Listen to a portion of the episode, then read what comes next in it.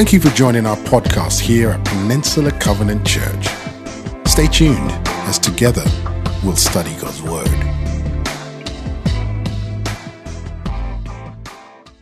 Hey everybody, my name's Gary. Welcome. Happy winter. Can you hear me okay? We good, good, fantastic. Got a riddle for you. What does a uh, dead president lying in state in the Capitol Rotunda, um, a white supremacy rally in the South, and a baseball have in common?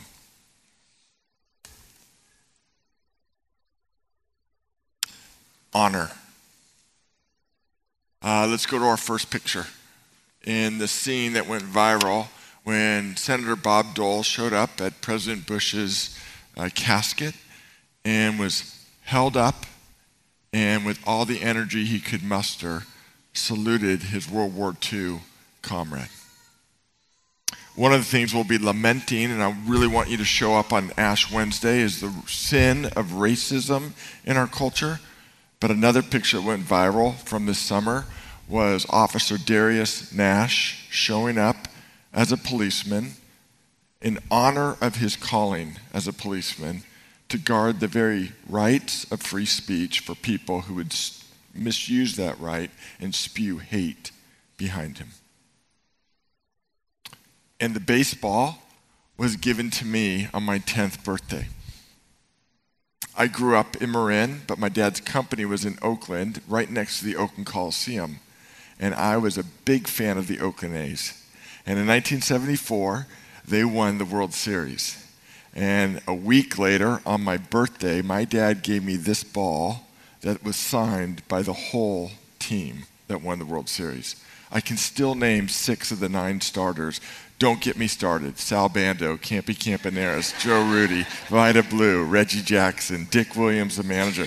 I, could, I, I remember it like it was yesterday. When I grabbed, when I saw this ball, I had a ton of baseballs, played baseball growing up my whole life to, through high school. And I had baseball in buckets, I had baseball in my mitts, I had baseball in my dog's mouth. But this ball was different, and it stayed on my shelf. And for the last, I don't know, decade or so, it's been in a case because I honor it. Do you think, like I do, that honor is a value that is being eroded and lost in our culture? Yeah, I do too.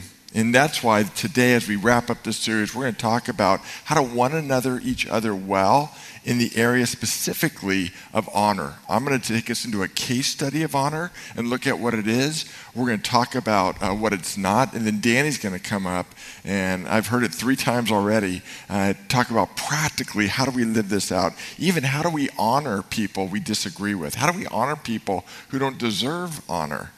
Uh, what does that look like? So open your Bibles to Mark chapter 6. Mark chapter 6, or turn them on in your um, version, and let's talk about this. Let me give you some context. Jesus is returning to his home village, a place where he grew up. Now remember, Jesus grew up in a rural village, small village, 300 people in the Galilee, 100 miles from Jerusalem. Uh, and everyone knew each other. Uh, and actually, at 30 years old, Jesus went public with his ministry and he gave his first sermon. And after he gave his first sermon, he was hated so much that the town grabbed him in the synagogue and rushed him to a hill to throw him over the hill. They wanted to kill him after his first sermon. Uh, one of the gospel writers says he walked through the crowd and escaped that, and then he went to other villages and had a speaking tour for a year, a healing tour for a year.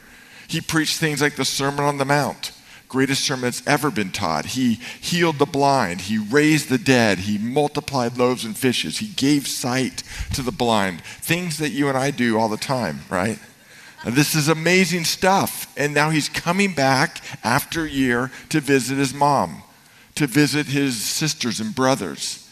And he goes into the synagogue to give another sermon. You would think if your village raised the Son of God, they would be ecstatic and take pride in that. I went to uh, Marin Catholic High School where Jared Goff, uh, the quarterback of the Rams, uh, went to. And it, I'm just blown away at how much Marin Catholic calls Jared our boy, you know, and like they take pride in Jared Goff. And I'm like, uh, that's crazy. I mean, I get it, but like, here's Jesus coming back to his hometown, and you'd expect a parade. Let's see what happens, okay? Actually, what happens, I'll tell you, he can't do any miracles, very few in the town. What? He can raise the dead, heal the blind, uh, multiply loaves all over the place, but he is seemingly stifled from any of the miraculous in that town. Why? Let's read. Verse 1 Jesus left there and he went to his hometown, accompanied by his disciples. When Sabbath came, he began to teach in the synagogue. Many who heard him were what? Amazed. Amazement takes place when expectation is exceeded by reality. That's when you're amazed. You have an expectation, and reality takes it to a whole new level. Um, how many of you uh, went to go see the Christian artist this weekend, Lauren Daigle? Anyone go? Okay, how was it?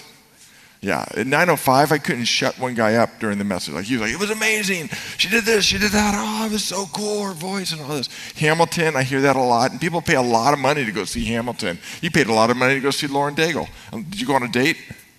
No. So you paid the money to go see Lauren Daigle. Wow, it's crazy. Okay, and yet it's still amazing because for all you gave out, the reality exceeded it. Jesus teaches in his own village. Goes this. This is amazing. What we're seeing exceeds what we would expect from our hometown boy. Where did this man get these things? They ask. What's this wisdom that's been given him? What are these remarkable miracles that he's performing? They're hearing about the miracles. Verse 3 Isn't this a carpenter? By the way, uh, the Christian belief is that Jesus was fully God and Jesus was fully human. Being fully God, walking the earth, he wasn't any less human being human fully, walking the earth, he wasn't any less God. Somehow those two were housed in a body. This is one of the key verses that show you how human Jesus was. As uh, Christians, we tend to put a halo on Jesus, and he's all holy, never smelled, never had body odor, his nose never ran, any of that stuff. Some of you are even taking offense I would say that. But look at this verse. Look how human Jesus was. For 30 years, he grew up in this village. And like, this is the carpenter, right? This is Mary's son. We know his brothers, James, Joseph, Judas, Simon. We know his sisters are right here with us. Now look at this. And they took, what's the next word? Offense. It's the word we get scandal from in the English language. Uh, it's to be outraged. They were offended that this carpenter, who had brothers and sisters, would claim to be God and would teach the way he taught, would have the authority over the scriptures the way he did. It offended them. That's what's coming across. I mean, they're saying, isn't this this ordinary guy we grew up around? Jesus was that guy who, who weighted the curve in school because he always got A's on the test. Teachers loved him. He's the guy that built my table, and the corners were really good. And he claims to be God? That's scandalous. That's the, that's the impact going on in the synagogue right there. Now look at Jesus' response to them. Jesus said to them, A prophet is not without, what's the next word? Not without honor, except in his own town I have been honored all over this region. I went to Jerusalem at 12, and I was honored there by Jerusalem leaders. But I come to my hometown, and nothing. I'm a scandal to you among his relatives in his home. The word translated without honor, you ready? It means to treat as common or to treat as ordinary. And Jesus is like, you're, you're kidding me, right? You're going to treat me like a normal human being or just like any other rabbi. See, without honor is not what Bob Dole did at the casket of President Bush, whom he fought with in World War II. He exerted all the energy he could to stand up and salute. Without honor is not what Officer Darius Nash exhibited when he showed up for duty, even when that duty was hard. treated as ordinary is not what I've done with a baseball given to me for 45 years ago. But people did it with Jesus. The word honor, as I put in your notes, means to value, to treat as precious, to ascribe worth to. And it's what Jesus has always had before there was an earth, before you were born, before the church exhibited, uh, existed. Jesus had honor. He will always have honor. Our sin doesn't ruin that honor. The question is will we give him the honor that's due? And in giving him honor, are you ready? Will we honor others the way he would have us honor them? Look at this verse in Revelation. It's not in your notes. Revelation chapter 4. This is talking about Jesus. This is who Jesus was before he came to earth. This is who Jesus is right now. This is who Jesus will always be. Everything is about Jesus. Can I get an amen? Yeah. The angels, the angelic beings who are so close to Jesus, they are so close, literally, they, the Bible says they are on fire. They are burning ones, seraphim. And they say, You are worthy, our Lord and God. In other words, Jesus, you are worth it. Let that sit. Some of you came here and it was a sacrifice. I told you last week about a pastor's conference I did in the Congo where um, men and women traveled for a week on bicycles or walked and slept on the side of the road and went without food because Jesus was worth it to them. Your sacrifice is worth it. Your um, staying faithful in the midst of the hard is worth it when you do it for Jesus. You're worthy, our Lord and God, to receive glory and honor and power. You're worthy to receive honor. See, this is why Jesus was amazed. This is who he was before he came to earth. He comes to his creation to rescue them, and they stiff arm him and treat him as ordinary. Come on, Jesus, when are you going to be done with the sermon? This is boring us. And Jesus like, Really? It's amazing. Verse 5, he couldn't do any miracles there. Look at that. Not, doesn't say he wouldn't, he didn't punish them. He couldn't do any miracles there, except lay his hands on a few sick people and heal them. Now, look at this. There's only twice in the Gospels where amazed is attributed to Jesus. In other words, Jesus was only amazed twice when he walked the planet. Only twice. Here's one of them he was amazed. In other words, his reality exceeded his expectations, but not in a good way, my friends. What was he amazed at? Look for yourself. Tell me. Lack of faith. Uh, the other time Jesus was amazed was at a person's great faith who wasn't even an Israelite. So, what we learn from this is this Jesus is amazed by faith. Not by ordinary faith, but by extraordinary faith, negatively or positively. He is amazed when people take him at his word and believe God for great things. And he looks down at heaven and says, Oh my gosh, look at, look at Mary. I'm going to pick you. Can I pick on you, Mary? You don't have a choice. Look at Mary. Look what she's trusting me for. That is amazing. She believes I can do it. I love that. She is asking me for great things, supernatural things. That's amazing.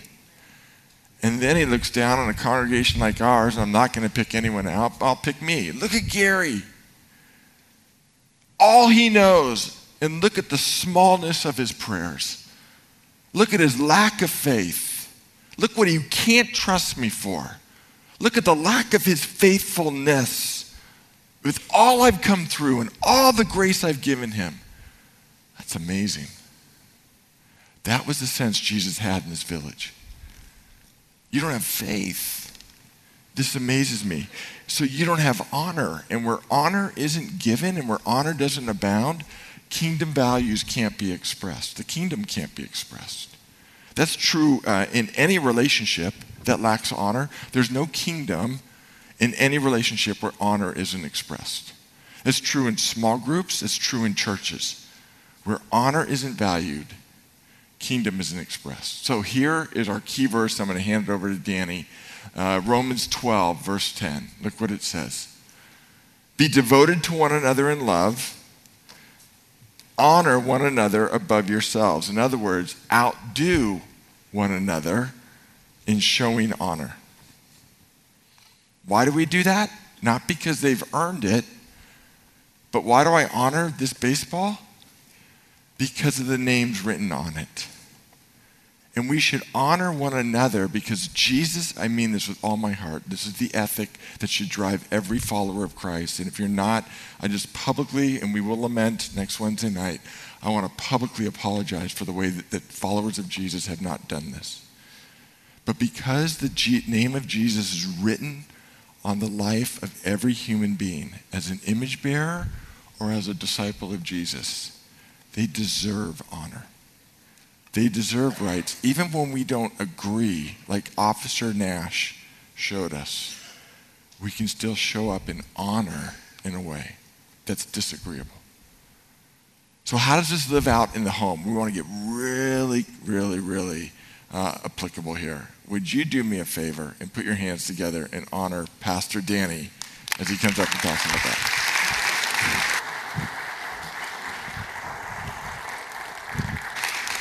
I want to honor him for a minute, and don't worry about that, okay? I just want you to know uh, I am grateful for you. I'm grateful for what we've tasked you with as far as going after homes and children and teenagers and how well you do it. And I am thankful that you're here.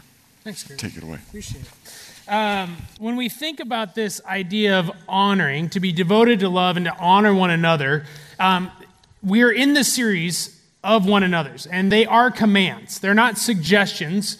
And as we look at the dynamic of how this plays out, there's a lot of different areas that we all exist in in life. And so I wanted to be able to say, hey, regardless of what type of dynamic you're in, there's a plug and play system that I want to give you that gives you some ways to think about it. I can't tell you how to do it, but what I want to be able to give you is some ideas and some, some suggestions. So whether you're taking notes on paper or on a digital device, um, I want you to just maybe write this down because it's something you can come back to today, this week. But how would you fill in the blank of I value blank and then I honor when? How would you do that? I value blank, I honor when. For example, for me, I would say I value my time, therefore I honor people when I give them my time. And so when you think about what world you live in, whatever that looks like, and as we dig into this, what does it look like for what you value to occupy the time and attention you give it? Because anything you value, you're going to put time and attention to. Gary valued growing up the Oakland A's. He honors that baseball, again, not because of the ball, but because the names are on it, because it's connected to memories and emotions, and there's experiences connected to that. And so, as we think about the idea that our ability to honor people, humility is deeply attached to this. In fact, honor and humility go side by side. And in our culture, the idea of humility often, to some, has a connotation of you're a doormat. Like to be a humble person means that you can't have drive, you can't have determination, you can't have a standard. It just means you kind of get walked over. And I deeply disagree that because when you look at honor and humility, you actually look at what Christ models. Jesus modeled the ability to be humble and to honor people. And in the humility he had, he had a deep amount of strength. And that's what he calls his body, the church, too, as well. So when we think about the idea of honor and we think about humility, what does it look like to give some perspective to it? I'm going to give you a quote. Here's a quote from Rick Warren. He's a senior pastor of Saddleback Church, wrote Purpose Driven Life. And he says this about humility Humility is not thinking less of yourself, it's thinking about yourself less. Dr. King in February of 1968 gave a message on humility, and I pulled this from that transcript. And it says this Everybody can be great because anybody can serve. You don't have to be a college, you don't have to have a college degree to serve. You don't have to make your subject and verb agree to serve. You only have to have a full heart of grace, a soul generated by love. Paul says in Romans 12 to be devoted in love to honor one another. So, what are some areas that could play out? Friendships. You have friends like I have friends that when the text or the phone call comes in, you don't answer it because you know there's an agenda behind it. As in, they're moving for the third time this month and you own the truck. Friendships, do you check in with each other because you care or because you have a cause? See, when we think about friendships, often it's a you centric. It's what am I getting out of this? But to honor one another says, hey, how do I make it Christ centric and how do I check in with them because I care about them? In fact, here's a phrase that I'd love for you to be able to repeat with me because it's the plug and play. And it's this I honor others when I humble myself. In fact, I'd love for you to say that. I honor others when I humble myself. Okay, it's pushing noon and you act like it's 8 a.m.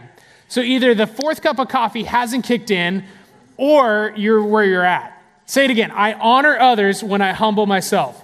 Sorry, we're going to say it several times this morning.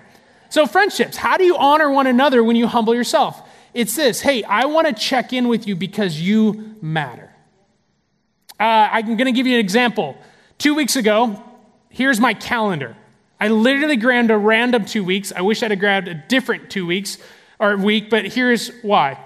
This is a rough example of my calendar in a week. There's a lot going on. Tomorrow morning, 9 a.m., staff will be in here, this room right here. We pray for you, we pray for our community. I meet with my team. We have student ministry, we have kids ministry. There's a lot of things going on in this week. I've got a six year old learning to drive, and yes, the insurance rates go up for those of you that are not there yet. It's a true rumor. But you know what you don't see on this calendar? You don't see a single breakfast, lunch, or phone call scheduled with a friend. This was just a moment of like, ah, oh, I wish I'd have grabbed a different week because it would have looked a whole lot better for the illustration. But this is the point go, man, if I really value my time and I want to honor others, I got to humble myself to make sure that I do what I'm called to do, and that's to check in with one another. So, friendships, is it you centric or is it Christ centric? What about roommates? Okay, anytime you live in a confined space with other individuals, something is going to happen that is going to set you off or them off. Am I right? And it's not always about the dirty dishes, it's more about the lack of respect. Even if there's a financial transaction in the roommate scenario, here's what you're dealing with. You're dealing with the need to be emotionally aware to go, look, I'm going to honor you and I'm going to humble myself, which means we're going to have a difficult conversation. I care enough about you that I want to humble myself to go, hey, I want to honor you as a human being, but we are disagreeing on how this roommate scenario is going to go. And if you're sibling roommates, that's a whole different ballgame. But you have to be able to go, man, how does this, how do I live this out? If I'm going to honor you, I'm going to what? Humble myself. You're starting to get it. If I humble myself, that means I'm going to engage in this conversation knowing that we need to have a hard yet honest conversation. And you also need to be there in the good moments as well. So, friendships or roommates, you're both dealing with environments that are going, man, how do I honor them and humble myself? Now, I want to talk to you if you're in the room and if you're retired, retiring, or a grandparent. Do you realize a gift that you give our communities and you probably don't even know it? And it can be summed up in a single word perspective. See, I know when I talk with my mom, who watched the civil rights, she gives me a perspective I don't have because I can't fathom what that was like. When I talk with people that have been around war or they've been uh, alive long enough to know, hey, war is a common thing in a lot of part of the world. And let me give you perspective of how I've navigated the topic of war as a Christ follower. Hey, you have seen financial, economic, highs and lows. And you know what you give? You give perspective. You also give the greatest perspective as you've been following Christ for seasons after seasons after seasons. For those that are growing in their faith, you're able to speak into that with perspective to go, hey, let me tell you what it looks like for me in my 20, 30, 40, 50 years of following Jesus, of how to navigate life. It's one of the selfish reasons I want you serving in our family ministry area with kids and teens because you can give conversations to the next generation that they deeply need. What does it look like for you to, and we're, here's the phrase again I honor others when I. Throw that back up there, Eric. Throw that screen up there. Say it with me. I honor others when I humble myself. Plug and play this. As a dad who's trying to raise teenagers, one of the things that I'm aggressively doing and have since I've been a dad and the day they're born is reaching out to dads that are 5, 10, 15 years ahead of me and go, hey, how'd you do this? Can I pick your brain about, hey, this is something we're navigating. Have you ever done this? See, the beauty of communal faith is the ability to go, we need one another as part of the body of Christ to be able to go, we're in this together. Early in the series, we had said circles are better than rows for the very ability to give proximity and perspective to each other as we wrestle with our faith. Now, singleness or marriage are equally honoring to the Lord. One is not greater than the other. The Scriptures speak on that. And when you're dealing with your relationships, coworkers, friendships, you're dealing with the ability to model what's it like to say, Jesus, what you're doing in me matters through me, and I can model that to the world around me. Now, when I talk with any friend that is not a follower of Christ, how I treat them, what does not go through their mind is, oh, he does this because he knows Jesus. No, it's often he does this because he's a genuine human being. And as I navigate faith conversations around that, it's an opportunity to share. And if you are married in your spouse relationship, can you put them before that? Well, what's the that? Anything. Fill in the blank. It could be the fact that laundry sat on a chair for two weeks. It could be the fact that one of us forgets the kids because of scheduling. It could be because, and you can just fill in the blank. But can you put them before that? Can you put the covenant relationship you have with your spouse before whatever that issue is that bugs you? Can you honor them based on the relationship you have with Christ and they have with Christ and humble yourself? Now, real practical, here's an image of what this does look like in my world.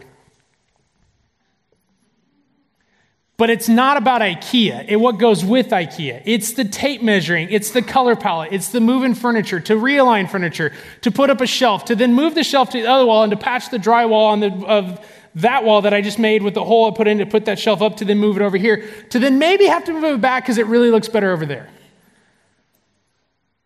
Today's my Monday. Sunday through Thursday is my work week. Saturday's my Sabbath. Does anybody really enjoy IKEA or Costco on a Saturday? You can't find parking, the crowds are obnoxious, but you know, it's not about IKEA. It's about the fact that, hey, how do I put a relationship with my wife, even if it does mean going to IKEA, before. See, when we say yes in a relationship, what we're really saying yes to is that we are willing to humble ourselves so that they are honored. And it's challenging because I think it takes more focus over time. Uh, my wife and I will celebrate 19 years this summer. Gary and I were literally just talking about this driving up from Hudson, going, man, we've just seen marriages where selfishness is the root of it. That's, there's something selfish that gets embedded and it just fragments, and you have to work on it. When we think about our communities, what we also really think about is the ability to say, hey, um, how do we lean into what's most important? Um, and I want to just take a, a parent moment here.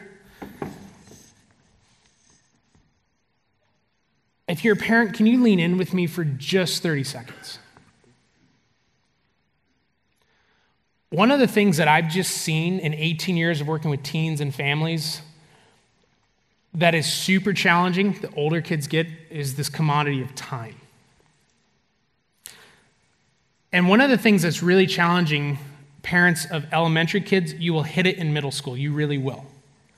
But time you begin to lose, or you begin to repurpose. And you have to think intentionally about both if you're going to spend time with your kids, how do you honor your kids with your time?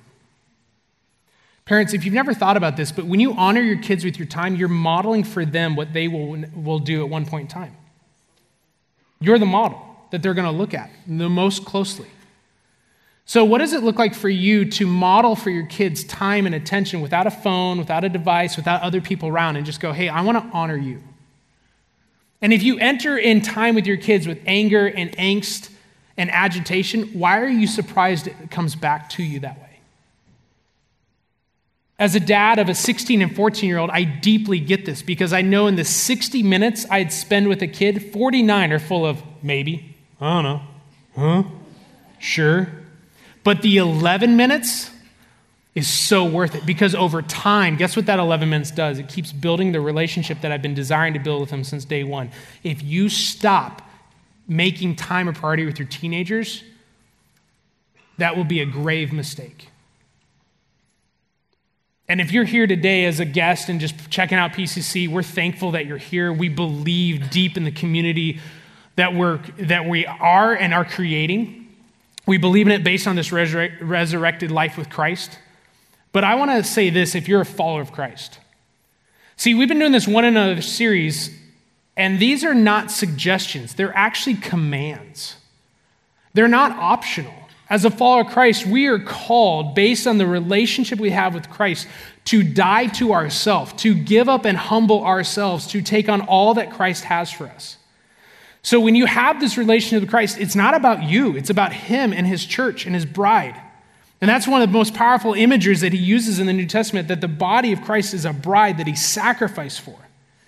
And so when we think about that as a local body, one of the things that we just need to be reminded of is there's a difference between serving and volunteering.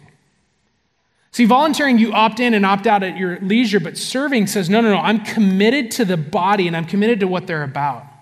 I'm committed to small groups. I'm committed to rooted. I'm committed to serving the community to the left and right of me. And see, if we can't serve the brothers and sisters in Christ that we have, we actually have no business serving those in our city because it's hypocrisy. It has to be both and. When you look at the ability to say, hey, I want to serve those around me, I actually need to honor the people to my left and right because of what Jesus says about them, so that I, in all humility, can say yes to them. And the other thing it also has to say for the local church is this you matter deeply. See, you, some of you in this room right now, you're in a moment of angst. You're in a moment of hurt. Your life is a moment of, of maybe unraveling around you, and you need a community. And it's why we do this. It's not just why we meet on Sundays, but it's why we push small groups. It's why we push rooted groups. It's why we push you to be a part of a serving group, is so you have people with you to be able to say, hey, I can't fix it, but man, I can be there in the moment. One of the greatest joys I've had of being a pastor, and I think Gary and the rest of our staff would echo this, is when we watch the body of Christ actually be that, the body of Christ, and say, hey, we want to partner with each other. As we think about this honoring one another, who's your who? If I honor others when I humble myself, who can you do this today? Write it down, type it in. Maybe you need to drop it in on your calendar right now. As we enter this 40 days of Lent, this 40 days of decrease, our goal is to be able to give you a daily nugget of thought to go, how do we allow Christ to be honored and glorified? And if you didn't sign up, you could just grab that orange card and put Lent on it. We'd love to get you signed up with your phone number because it's not about just program, it's about what Christ is calling us to. Let me pray for us.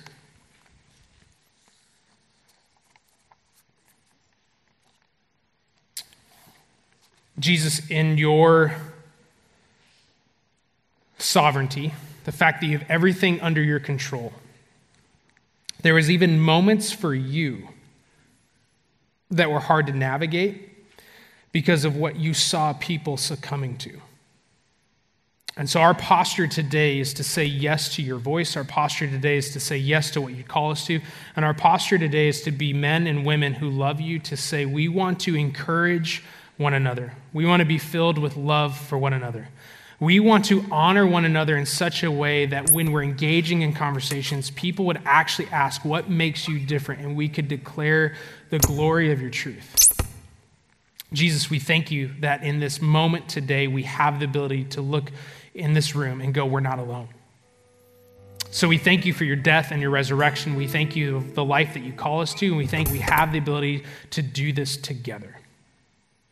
Jesus, we thank you for all that you have for us. And we pray this in your resurrected name. Amen. Thank you for tuning in to our message podcast here at Peninsula Covenant Church. We would love the opportunity to connect with you more. We are located in Redwood City, California, and you can find us online at wearepcc.com. You can also find us on Facebook, Instagram, and Twitter by simply searching for We Are PCC.